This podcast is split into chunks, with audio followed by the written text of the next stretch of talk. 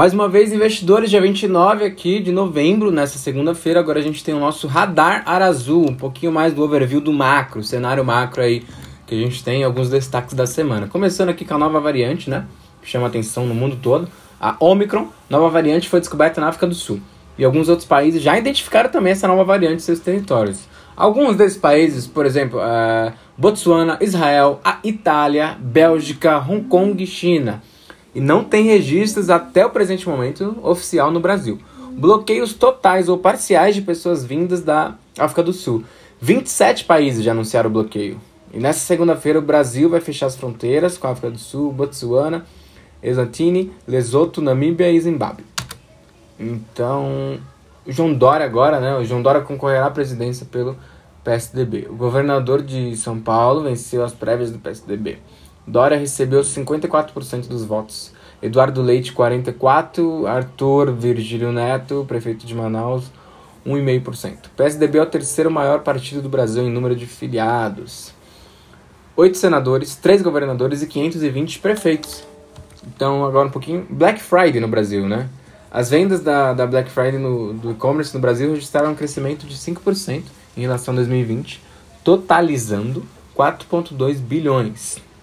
E o número de pedidos caiu para 5,6 milhões, um recuo de 9% na comparação com o ano anterior. Neotrust, faturamento desse ano foi de 5,4 bilhões, alta nominal de 5,8% na comparação com 2020. Moda e acessórios foi a categoria com mais pedidos na internet, seguida de beleza, telefonia, eletroportáteis e eletrodomésticos. Segmento que mais cresceu foi alimentos e bebidas, cresceu 400% na comparação com 2019.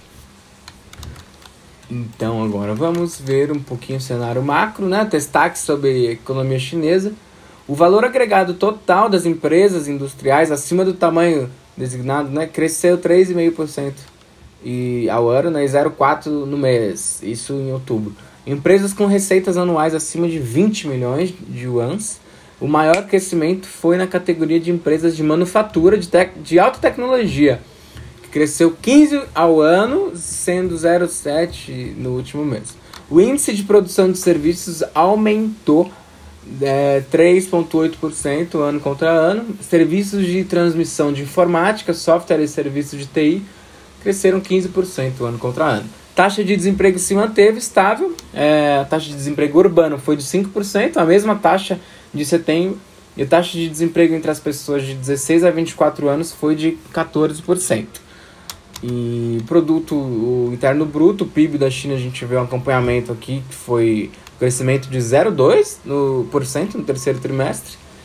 E vocês podem acompanhar o gráfico aí no, no relatório em formato de texto PDF. Próximos gráficos que a gente tem é sobre receitas acumuladas do governo para o mês de outubro, que foi superior aos dois últimos anos e representa 94% das despesas acumuladas neste ano de 2021. Agora um pouquinho da base monetária, né, que em relação ao mês, mesmo mês do ano anterior, outubro, a quantidade de moeda emitida e reservas bancárias é, M0 cresceu 6%. E a oferta M2 cresceu 9% ano contra ano. CPI, o índice de preços consumidor, foi, teve uma alta ano contra ano de 1,5%. Alimentos, tabaco e bebidas diminuíram 1% ano contra ano, reduzindo o CPI em 0,25 pontos percentuais. A carne de gado diminuiu em 27% ano contra ano.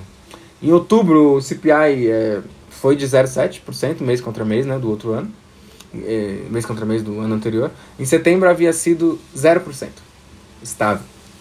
A maior alta foi na categoria de alimentos, tabaco e bebidas, que cresceu 1,2 é, mês contra mês aí. E a gente vê também é, o índice de preço ao produtor, vão existir gráficos aqui para vocês darem uma olhada também. É, essa evolução que vem acontecendo aqui desde o, é, outubro de 2020. Esses gráficos mostram essa, essa evolução. E também a gente vê que na indústria, de janeiro a outubro, 32 dos 41 principais setores industriais apresentaram crescimento no lucro. Indústria de equipamentos especiais cresceu 34%. E no, comércio internacional a gente visualiza que as exportações chinesas já ultrapassam os, digamos, 2,5 trilhões de dólares em 2021, E a balança comercial acumulada no ano está positiva em mais de meio trilhão de dólar. Então a gente vê também o comércio é, Brasil e China, as exportações aí, frente às importações aí, esse gap, essa diferença vem é, diminuindo aí nesses últimos 3, 4 meses, a gente vê uma queda no gráfico. Podemos ver também sobre os, os maiores produtos exportados para a China em outubro do 21 também, e os maiores importados também para a, a China de, de outubro do 21 também. Tem a semana dos mercados, né? Tem o Ibovespa, a performance do Ibovespa. Aqui temos um, um gráfico S&P, variação semanal, Dow Jones semanal, dólar, euro. Vocês podem visualizar tudo isso no relatório que a gente está disponibilizando lá no nosso grupo do Telegram. A gente viu mais uma vez aí, é, é, 34 semana consecutiva de aumento nas expectativas do mercado para o IPCA e a 19 semana seguida de aumento para o IPCA 2022. Então, só aumentando o IPCA e com isso reduz também o PIB, a projeção de PIB. E foi isso, galera. Esse foi o radar macro da Ara Azul desta semana, tá? Hoje, 29 de novembro de 2021. Até a próxima. O próximo relatório será o Morning Call de amanhã, dia 30 de novembro. Vamos ver como a gente vai finalizar nosso mês de novembro.